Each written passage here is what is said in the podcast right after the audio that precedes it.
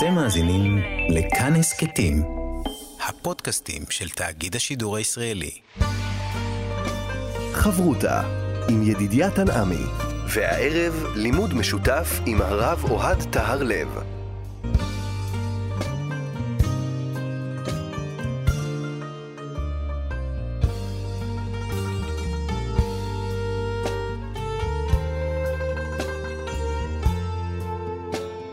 שלום כאן מורשת חברותה, לימוד משותף עם רבנים ואנשי חינוך בנושא תנ"ך, הלכה ואמונה. הערב עולם האגדה עם הרב אוהד טהרלב, ראש מדרשת אות לידנבאום, מרבני בית הלל, הטכנאית שלנו היא קרן בר, כאן ליד המיקרופון ידידיה תנעמי, שלום לך כבוד הרב. ערב טוב ידידיה לך ולמאזינים. אנחנו עוסקים בהגדה מעניינת שעוסקת uh, באנשים שהם עניים, אנשים שרוצים לתרום, ויש להם כנראה סייעתא דשמיא, והם מצליחים לתרום דבר שהוא מאוד uh, מעניין.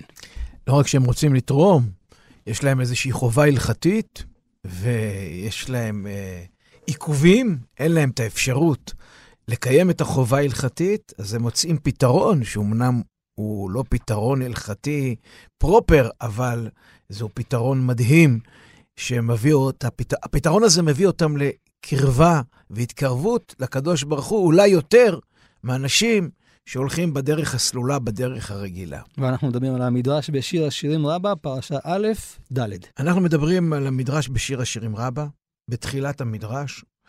זה מעניין מאוד שהמדרש הזה נמצא דווקא בתחילת שיר השירים, נתייחס על זה אולי בהמשך. אבל המדרש מביא פסוק כדרכו בקודש, מדרש רבה, פסוק מהכתובים ממשלי, חזית איש מהיר במלאכתו, לפני מלכים התייצב, בא להתייצב לפני חשוקים.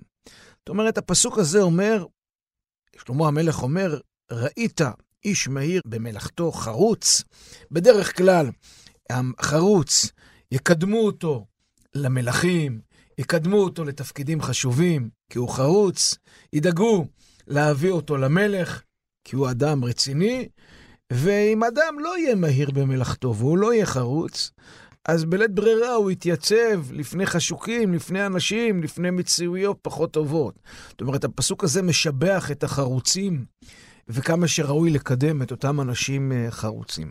וזה הדוגמה של המדרש, הסיפור המובן. ועל זה המדרש, באמת, על הפסוק הזה, המדרש מביא סיפור מאוד מעניין. אז בואו בוא ניכנס, נצלול לתוך ההגדה. אומר המדרש, חזית האיש מהיר במלאכתו זה רבי חנינא. המדרש מתכוון לרבי חנינא בן דוסה. אמרו, אמרו, סיפרו, פעם אחת ראה אנשי עירו מעלים עולות ושלמים. זאת אומרת, היה כנראה או עלייה לרגל, או איזשהו אירוע אחר, רצו להביא נדרים, נדבות, ואנשי עירו הביאו קורבנות כמנהג אה, אה, ישראל, אה, כפי שההלכה אומרת. אמר, כולם מעלים שלמים לירושלים, ואני איני מעלה כלום. לא היה לו כסף, הוא היה אדם עני, אנחנו יודעים ש... מסיפורים אה, שונים עליו, שהוא היה אדם עני, והוא ראה את כולם מעלים עולות, והוא רצה גם, כנראה היה רגל או משהו כזה. מה אעשה? מיד יצא למדברה של עירו בחורבה של עירו. יש פה כמה גרסאות, יש גרסה שאומרת, יצא למדברה של עירו, בחורבה של עירו. בתוך המדבר. יש גרסה שאומרת שבחורבה של עירו זה תוספת, רק מדובר על מדברה, ויש גם גרסה שאומרת רק על החורבה של עירו. בין אם זה, בין אם זה, הוא מחפש, יוצא למדבר, יוצא לחורבה, הוא מצא שם אבן אחת. יצא וסידקה וסיטטה וחירקמה. זאת אומרת, הוא לוקח את האבן הזאת, ו... פיסל, סיטט אבן בעצמו. יפו. הוא בעצמו עשה איזושהי יצירה, פיסל אותה, עשה משהו באבן הזאתי, שהיא לא הייתה סתם אבן רגילה, שלוקחים ומביאים אותה לגינה, אלא כנראה איזושהי יצירה כלשהי. אמר, הרי עליי להעלותה לירושלים. זאת אומרת, הוא הבין, אין לי כסף לעלות, להביא קורבנות, אין לי כסף להביא עולות ושלמים, אני יביא משהו שקיים לכל אחד. מצא אבן, הפקר, לא שייך לאף אחד, השקיע בה מה שהשקיע, ועכשיו התעוררה בעיה. האבן הזאת כבדה מאוד. איך מעלים אותה? אותה לירושלים? ביקש לשכור לו פועלים. אמר להם, מעלים לי אתם את האבן הזאת לירושלים? אתם מוכנים לקחת לי את האבן הזאת לירושלים? כדרכן של פועלים, אמרו לו, תן לנו שכרנו מאה זהובים, ואנו מעלים לך את אבנך לירושלים. במילים אחרות, הם ביקשו 100 זהובים, זה הרבה כסף. במושגים של ימינו, אנחנו יודעים ש-400 זהובים ו-200 זהובים זה בעצם משכורת של ממוצעת של שנה. משכורת 100 זהובים זה חצי שנה. אני משער שמדובר על משהו כמו 40-50 אלף שקל. תן לנו 40-50 אלף שקל, להביא משאית, להביא מנוף, לקחת את זה לירושלים, אז לא היה משאית ולא היה מנוף, להביא חמורים. זה לא שאנחנו כנראה גם סבלים, זה סיפור כבד מאוד. אמר להם, וכי מניין לי מאה זהובים או חמישים לתת לכם? אין לי כלום. אם היה לי, הייתי מביא קורבן. כן, כמה עולה כבשה? שלושת אלפים, ארבעת אלפים שקל? ולא מצא לשעה. אני מתאר לעצמי שהמושג ולא מצא לשעה, חיפש קצת, מישהו מוכן להלוות לו? מיד הלכו להם, הם לא עובדים בחינם. מיד זימן לו הקדוש ברוך הוא חמישה מלאכים בדמות בני אדם. אמרו לו, רבי, תן לנו חמישה סלעים, ואנו מעלים אבנך לירושלים. זאת אומרת, בניגוד לחלק הקודם, למפגש הקודם שלו עם הפועלים, ששם הוא פונה ומחפש, פה הם מגיעים והם מציעים לו, תן לנו חמישה סלעים, ואנו מעלים אבנך לירושלים. כמובן שמדובר על חמישה מלאכים בדמות בני אדם. ובלבד שתיתן ידך עמנו. אנחנו מוכנים לקחת לך בזול, בחמישה סלעים, כן, חמישה סלעים זה זיל הזול, בערך 200 שקל, ואתה אבל שם יד איתנו. ונתן ידו עמהם. ונמצאו עומדין בירושלים. זאת אומרת, הוא רק שם את היד, אופס, קפיצת הדרך. הם הגיעו לירושלים. ביקש ליתן להם שכרם ולא מצאן. זאת אומרת, הוא פותח את העיניים, נעלמו. נעלמו, הוא נמצא עם האבן פה בירושלים. בא המעשה ללשכת הגזית. זאת אומרת, הוא לא ידע מה לעשות, הוא חייב להם כסף. רצה להביא להם את החמישה סלעים. אמרו לו, שם החכמים שישבו בלשכת הגזית, הסנהדרין, דומה רבנו שמלאכי השרת העלו לך את האבן לירושלים. לא פועלים רגילים, מלאכים. מיד נתן לחכמים אותו השכר שהזכיר עם המלאכים. זאת אומרת, תרם את הכסף. תרם את הכסף כנראה ללשכת הגזית. זה הסיפור שלנו. סיפור קצר, סיפור לא ארוך, שיש בו, אני חושב, המון, המון. סיפור uh, קטן כמות, קצר שורות, רב איכות ורב תכנים. אז בואו נשאל כמנהגנו בקודש את השאלות שיש לנו לשאול על ההגדה. השאלה הכי גדולה, מה המסר של הסיפור שלנו? הרי מדובר על הפסוק חזית האיש מהיר במלאכתו. שמה? צריך לעשות דברים מהר, להיות זריז.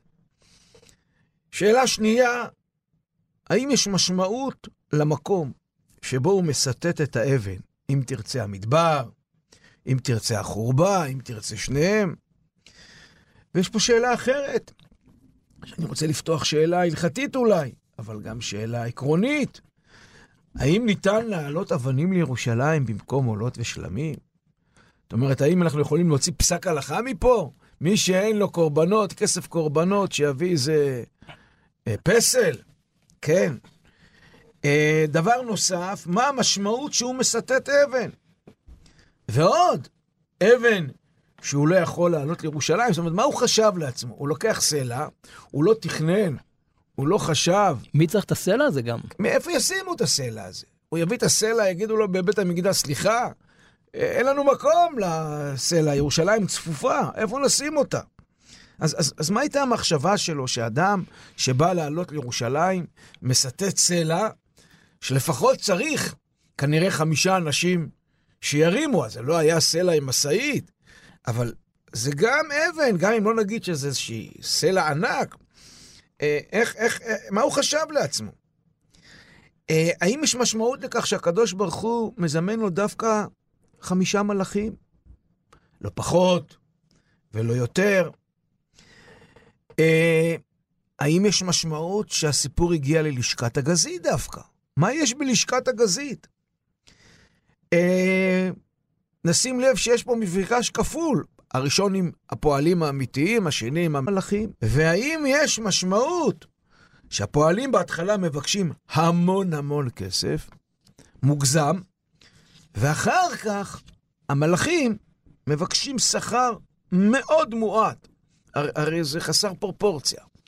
בין הכמות כסף שאמרנו שבערך שווי שלה 40-50 אלף שקל, גם נלך לגישה המקלה 40 אלף שקל, לבין 200 שקל, הפרש משמעותי. הפער הוא גדול מאוד. ואני רוצה לשאול פה עוד שאלה, אמנם אנחנו לא נמצאים אה, בערב יום ירושלים או תשעה באב, אבל אנחנו עובדים את הקדוש ברוך הוא כל יום. מה ניתן ללמוד מהסיפור על בית המקדש? מה המטרה של בית המקדש? מה המטרה של בית המקדש? האם ניתן ללמוד מזה משהו? מה ניתן בכלל ללמוד על עבודת השם? כן, אז זה, זה השאלות. אני לא שואל את השאלה מיהו הגיבור של הסיפור, כי ברור שמדובר uh, על רבי חנינה, למרות שייתכן שהגיבור של הסיפור בכלל זה לא רבי חנינה. אלא? אלא אולי האבן mm. המיוחדת הזאת. טוב. אולי הקדוש ברוך הוא, אבל על פנינו הוא הגיבור. חברותה עם ידידיה תנעמי.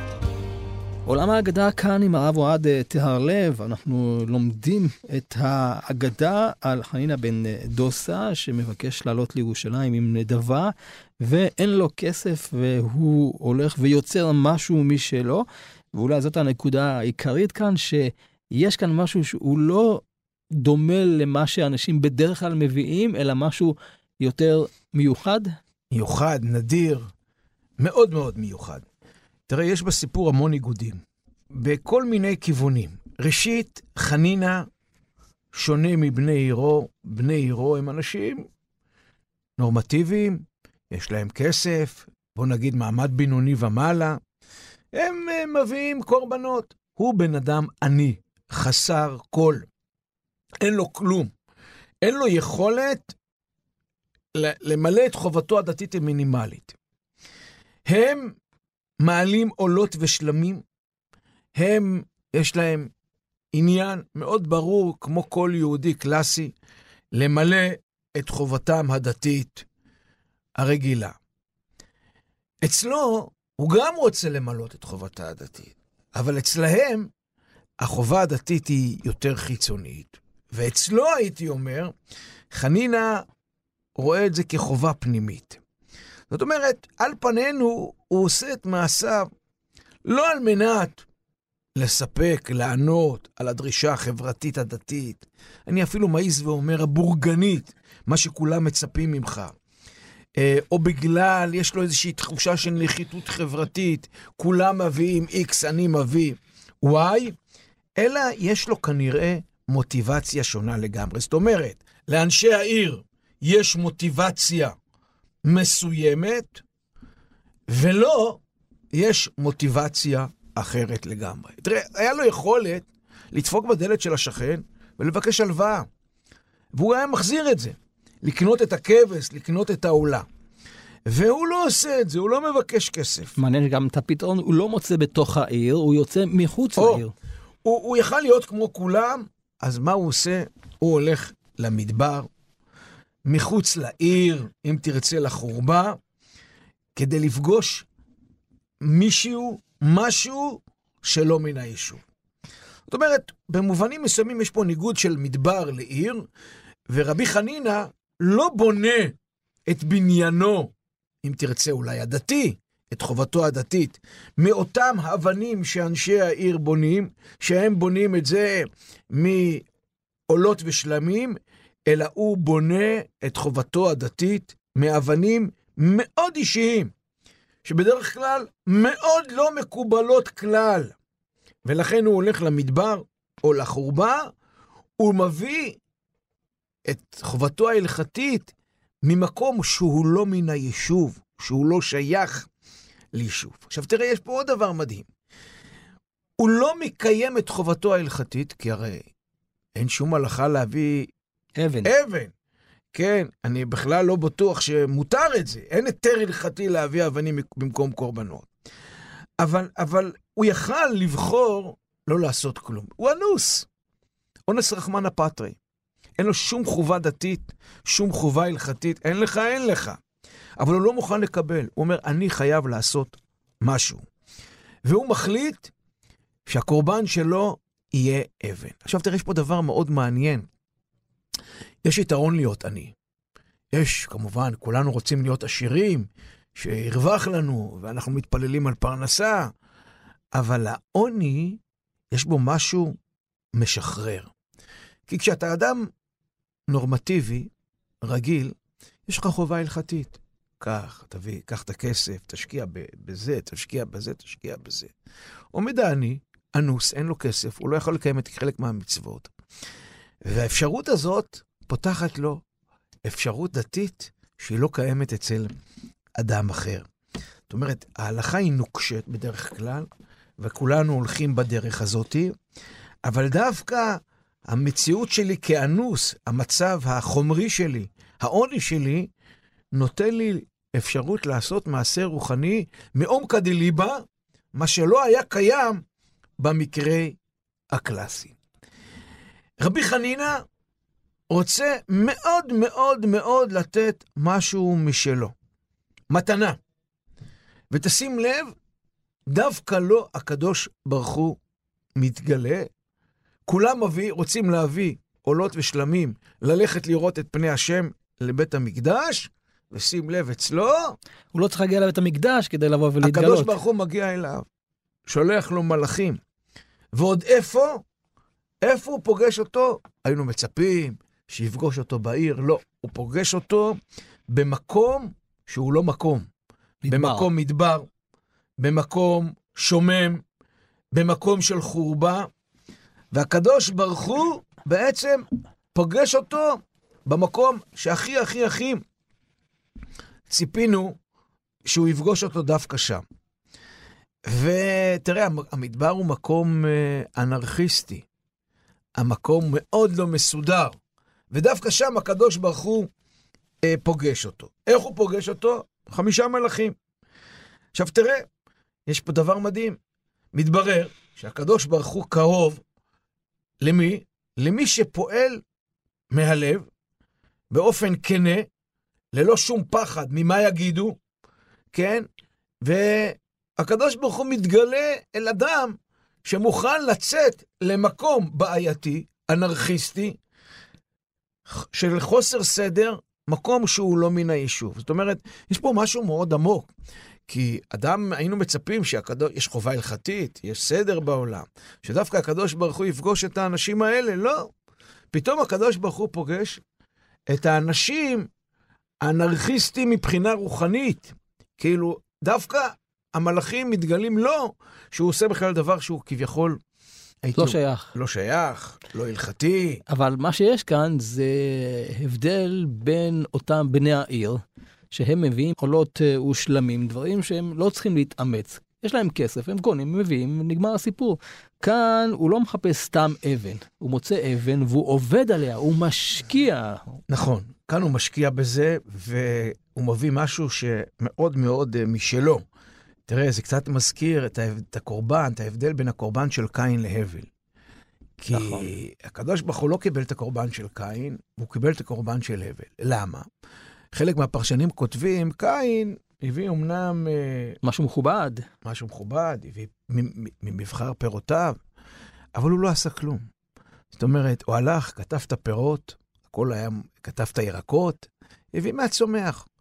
הבל היה צריך לשחוט, היה צריך לעשות פעולה שהוא הכניס משהו מתוכו לתוך הקורבן. אז הקדוש ברוך הוא קיבל, כמו שאתה אומר, משהו ממשהו שהוא מכין, ממשהו שהוא משקיע. עכשיו תראה, יש פה משהו, דבר מדהים. למה? כי בדרך כלל, אה, הקדוש ברוך הוא, אה, הוא אף פעם לא לוקח, הוא תמיד נותן. זאת אומרת, בוא נגיד, המציאות של השמימית, הקדוש ברוך הוא, הוא רק כל היום נותן. ואדם, בני אדם בדרך כלל, בניגוד לקדוש ברוך הוא, גם בפעולה הדתית שהם עושים בדרך כלל, התנועה היא תנועה של לקיחה. עכשיו תראה, בית המקדש במהות שלו, נדבר עליו, הוא מקום שאדם בא אל בית המקדש, אני אוהב להנגיד את זה תמיד לקניון, שהקניון היום הוא איזשהו בית מקדש מודרני. כשאתה נכנס לקניון, אז כל הזמן יש לך גירויים, כך, כך, כך. אתה נותן כסף ואתה קונה עם משהו. אין אדם שנכנס לקניון ולא יוצא, אפילו עם כוס קפה. גם אם הוא לא רוצה לקנות שום דבר. בית המקדש זה מקום שהתנועה רק לתת. לתת, לתת, לתת. ועכשיו תראה, כמו שאמרת, זה דבר מדהים, כי מגיעים המלאכים האלה, ואומרים לו, אנחנו נעזור לך, והם מתעקשים מאוד מאוד מאוד שהוא ישים יד וייתן את החלק שלו. עכשיו תראה, יש פה, יש פה שתי סוגי עיניים. אדם שיתבונן מבחוץ על הסיפור, יחשוב שהם רוצים עזרה, הם לא רוצים להתאמץ. נהיה שישה אנשים, זה ילך מצוין. אבל מי שככה מסתכל יותר פנימה מבין שהם אה, אומרים לו שים יד לא בשבילהם, בשבילו, שהוא ירגיש טוב, שהוא לוקח חלק, אבל לא רק זה, הם אומרים לו שים יד, כי הם רוצים לקחת אותו יחד עם האבל. זאת אומרת, הם, הם רוצים ש, שהנתינה שלו, היד שלו, היא תהיה חלק מה, מהנתינה הזאת, ומיד הוא רק נותן, שם את ידו, הוא מגיע לירושלים. עכשיו תראה, יש פה משהו מאוד לשוני, מאוד יפה. כי אחד המיל, אחת המילים שחוזרת על עצמם כל הזמן, זה מיד. מיד, מיד, מיד. כן, אה, מיד יצא למדברה של עירו בחורבה של עירו. מיד הלכו להם, מיד זימנו הקדוש ברוך הוא. מיד נתן לחכמים אותו השכר. המיד, כמובן מתכתב עם חזית האיש מאיר במלאכתו, הכל פה מאוד זריז, אבל תשים לב, המילה מיד דומה למילה יד. יד. זאת אומרת, שים את ידך עמנו, ואופס, אתה כבר שם. כי בסופו של דבר, אולי מה שהמדרש מבקש ללמד אותנו זה לא לתת את החפץ, אלא לתת את עצמך. נכון. והמיד, הזריזות הזאת כנראה, מבטאת משהו מאוד מאוד עמוק שאתה מביא אה, מעצמך. תראה, אני חושב, זה מתכתב לי גם כן קצת עם אה, ט"ו בשבט, כי העץ השקד, הוא, יש, הוא, הוא כמובן מקדים את זמנו, אבל יש בו את השקידה, את ההתמסרות. הכוהנים היו זריזים במלאכתן, אומרים הפרשנים, לכן ירמיהו רואה את עץ השקד. עכשיו תראה, זה מסירות נפש. מסירות נפש מתבטאת שאתה עושה את הדבר מכל הלב. אתה נותן את עצמך. ובזה שהוא שם את ידו עמהם, הוא בעצם המשיך את התהליך שהוא רצה להביא משהו משלו. והוא רק עושה את המעשה, הוא מסטט את, הסלע, והסלע הזה מביא אותו לאיפה? ישר לירושלים. למרכז הלב. אפילו ללשכת הגזית, לא סתם. אפילו ללשכת הגזית. זאת אומרת, הוא מביא את הלב שלו, והלב שלו מביא אותו ללב הגיאוגרפי, אבל גם אה, ללב אה, הרוחני. עכשיו, תראה, יש פה משהו מדהים, אני חושב, כי יש פה איזושהי התכתבות אה, בהתחלה פועלים אה, רצו מהזהובים. לא היה לו כסף. עוד פעם, יש פה את הניגוד בין היכולת שלו לאי היכולת שלו. המלאכים מבקשים חמישה סלעים. ואני חושב שיש פה התכתבות בין סלע לסלע, לאבן. לדמים, איזשהו משחק. לחומר גלם. כאילו, בוא, להביא אבן? לא, לא לוקחים זהובים, לא זהב שהוא נוצץ, סלע. לא סתם קוראים למטבע הזה כנראה סלע, כי הוא כנראה מטבע מינימלי. חצוב. מאוד קיומי. שאם אנחנו שאלנו את השאלה, חמישה, למה דווקא חמישה מלאכים? אז המלאכים פה בעצם חמישה, אנחנו נותנים שאדם פודה את בנו, הוא מביא חמישה סלעים. זאת אומרת, כאילו אה, היה פה איזשהו פדיון שרבי חנינא פדה את עצמו. הוא לקח את האבן, והאבן הזאת עלתה חמישה סלעים, הוא הביא משהו שלו, משהו שהוא יצר מעצמו, וזה הדבר שהוא מביא אה, לקדוש ברוך הוא, כמו בכור, שבעצם בכור היה צריך לעבוד בבית המקדש, אבל אנחנו לא יכולים, אז אנחנו פודים, מביאים חמישה סלעים לכהן, אותו דבר אני פודה את הקורבן בסלע, באיזושהי אבן. ו... ו אה, והסיפור הזה הוא קורא צ'יק צ'אק, אמרנו כבר מיד מיד, ובעצם הסיפור מראה לנו, סיום העלילה מראה לנו שבאמת לא היה פה שום דרך. זה לא שהיה פה איזושהי דרך ארוכה להגיע, כי כשאנחנו שואלים את עצמנו, מה מקרב את האדם באמת לקדוש ברוך הוא? מה מקרב את האדם באמת לירושלים? המילה מקרב, יש לה שתי משמעויות, גם דרך, גם מרחק, מרחק גיאוגרפי, מרחק בזמן וקירוב רוחני. מה מקרב אותך? תמיד קירוב פנימי. ולכן, הסיפור הוא סיפור על אדם עני. שהוא, אין לו כלום בעצם, ודווקא הוא שאין לו כלום, יש לו אין סוף אפשרויות לעבודה הפנימית שלו מול הקדוש ברוך הוא. ובעצם, הקורבן שלו זה אבן, והוא רק עובד, הוא רק משקיע, אופס, הוא כבר הגיע לאותו מקום. רגע, אז מה הסיפור כאן של לשכת הגזית? למה הסיפור הזה נגמר עם לשכת הגזית? תראה, לשכת הגזית, המילה גזית, אנחנו מכירים את אבני הגזית. Mm, אבני yeah. הגזית זה אבנים שהיה אסור... uh, לפסול אותם. לפסול אותם עם uh, כלי ברזל. ברזל. Uh, בגלל הכלי מלחמה. זאת אומרת, היה באבנים האלה משהו מאוד טהור. הביטוי גזית הוא ביטוי כזה. הסנהדרין ישבו שם. זאת אומרת, לא רק שהוא מגיע לבית המקדש, הוא מגיע למקום אה, מאוד אה, מיוחד, שה top שה, שב top, שיושבים שם, אה, זה לא קודש הקודשים אמנם, אבל יושבים שם הסנהדרין, והוא, רבי חנינא הטהור הזה, שבאמת חף מכל דבר אישי, לא יכול שלא לשלם. הוא התחייב לתת.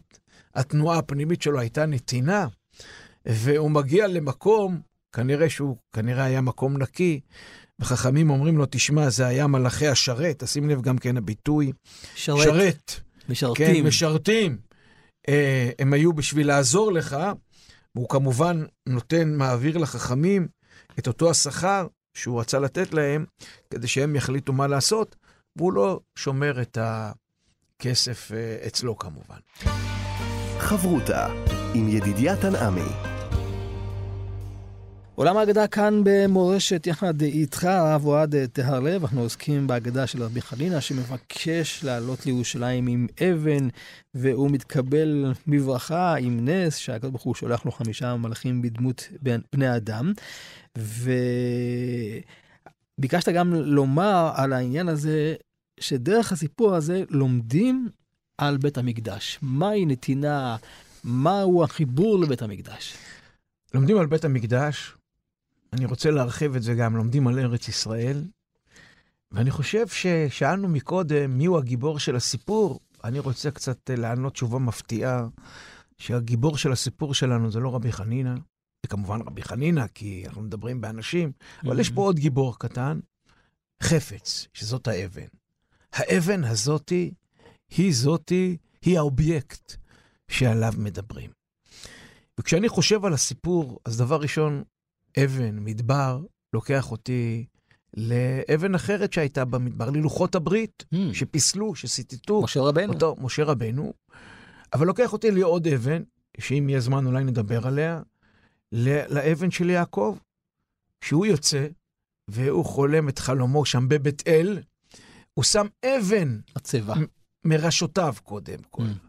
וחז"ל אומרים שכל האבנים רבו ונהיו לאבן אחת, והאבן הזאתי, אחרי זה נהפכת למצבה. זאת אומרת, לאבן יש מקום מאוד מרכזי. אבל בואו נלך לדימוי הראשון, להתכתבות הראשונה שיש לנו, לרבי חנינא שמפסל אבן במדבר, לבין משה רבנו שמפסל את הלוחות בהר סיני במדבר, במקום שהוא לא מן היישוב, ולא לחינם ניתנה התורה במדבר. תראה, מהי הפעולה של סיטוט האבן? מהי הפעולה של, של הפסילה הזאת? אז אני רוצה לקחת, הפעולה היא פעולה לכאורה פשוטה מאוד, האומן, הפסל, לוקח את כלי מלאכתו, והולך, ואת הפטיש, ואת האזמיל, ומסטט את האבן שאותה הוא רצה לסטט, שמסתומה, זה מה שעשה גם רבי חנינא. אבל עבודת הסיטוט החיצונית מבטאת עבודת סיטוט פנימית. מהי עבודת הסיטוט הפנימית? אומר רבי נחמן מברסלב, דבר מדהים, על יצירת הלוחות, על פסילת הלוחות, שהקדוש ברוך הוא אומר למשה רבנו, פסול לך את הלוחות.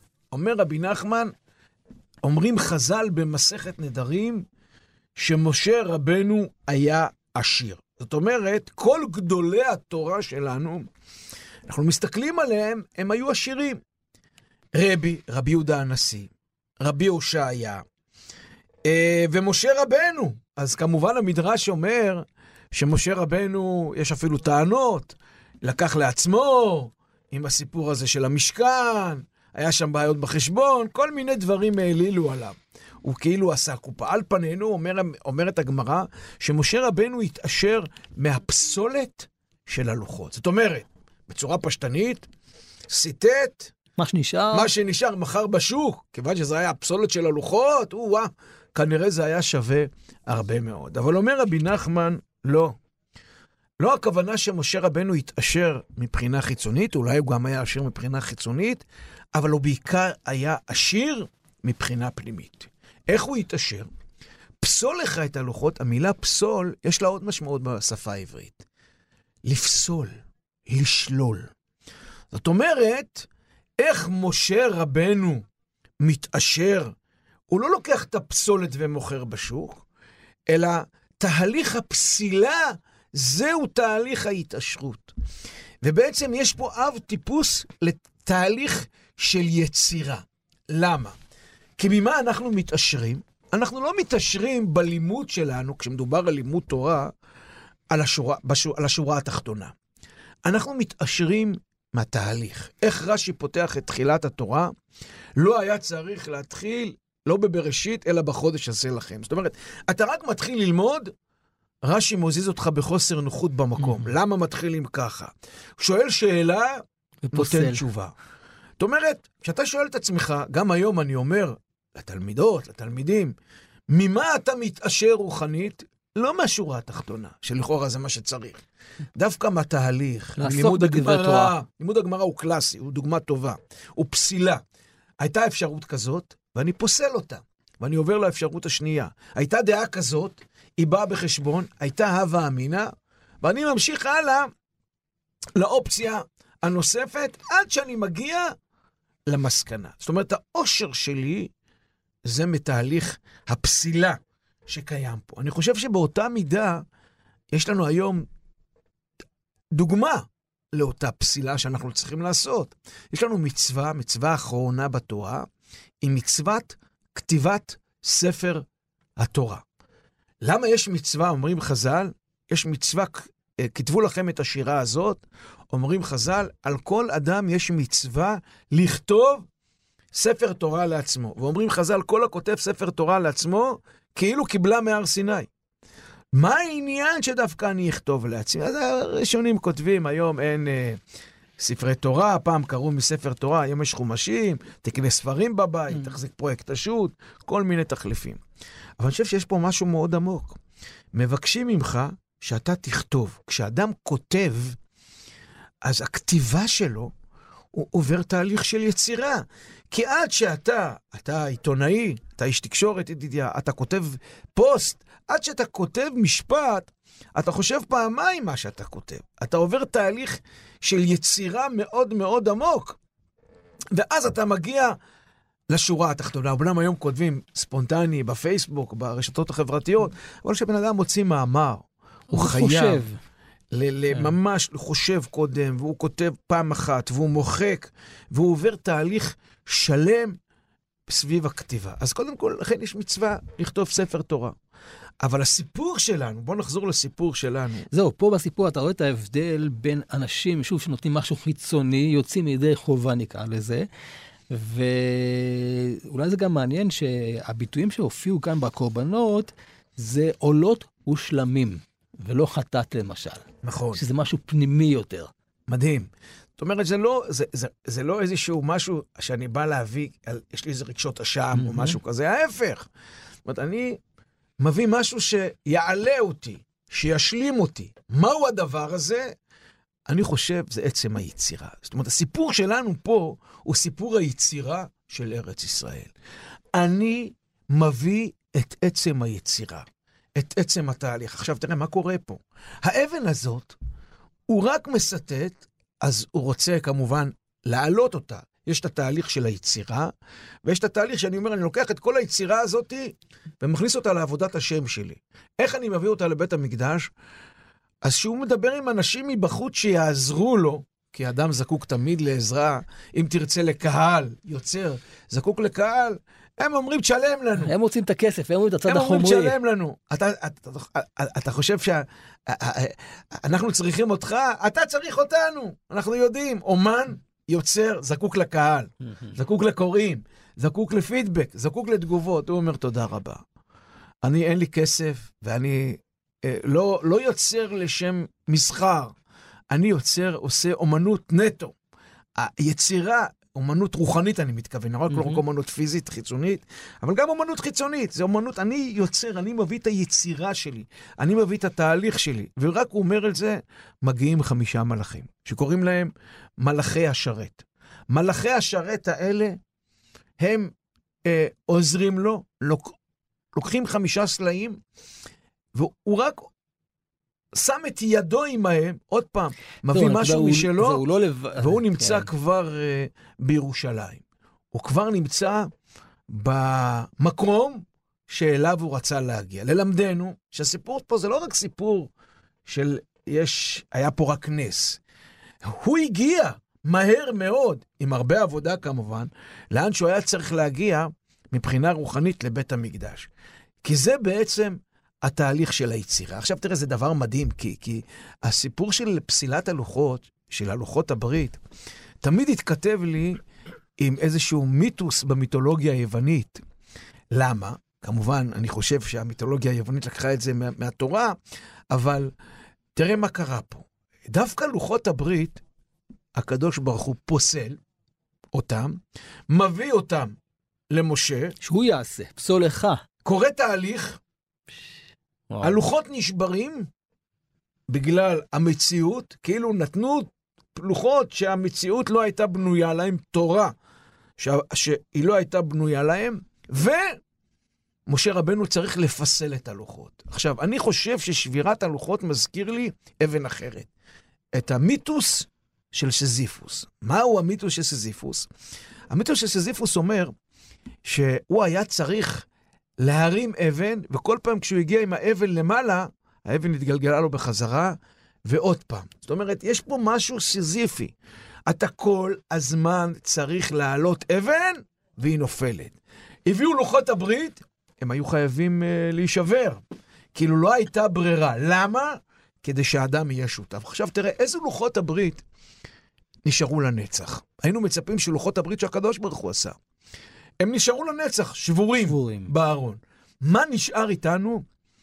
פס... הלוחות שמשה רבנו פיסל, התהליך, אומר המדרש, מה, מה זה פסול את הלוחות? מדרש, אגדה. כל היצירה היהודית נמצאת שם. זאת אומרת, עצם היצירה היהודית זה הדבר הנצחי שמחזיק מעמד. ואתה יודע, הרבי מחב"ד אומר על הפער בין הלכה ומנהג. יש דאורייתא, יש דרבנן ויש מנהג. והוא טוען שהמנהג ברמה הכי גבוהה יותר מההלכה, מה שהעם נוהגים. למה? כי המנהג בא מתוך עם ישראל, בא מתוכם.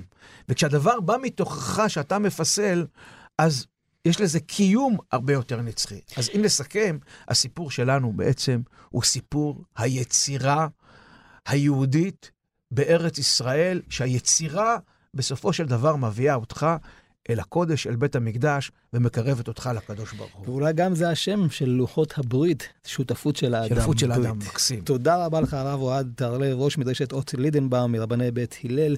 תודה לטכנאית שלנו קרן בר, כאן ידידיה תנעמי. נשוב וניפגש בחברות הבאה. בעזרת השם, ערב טוב לך ולמאזינים.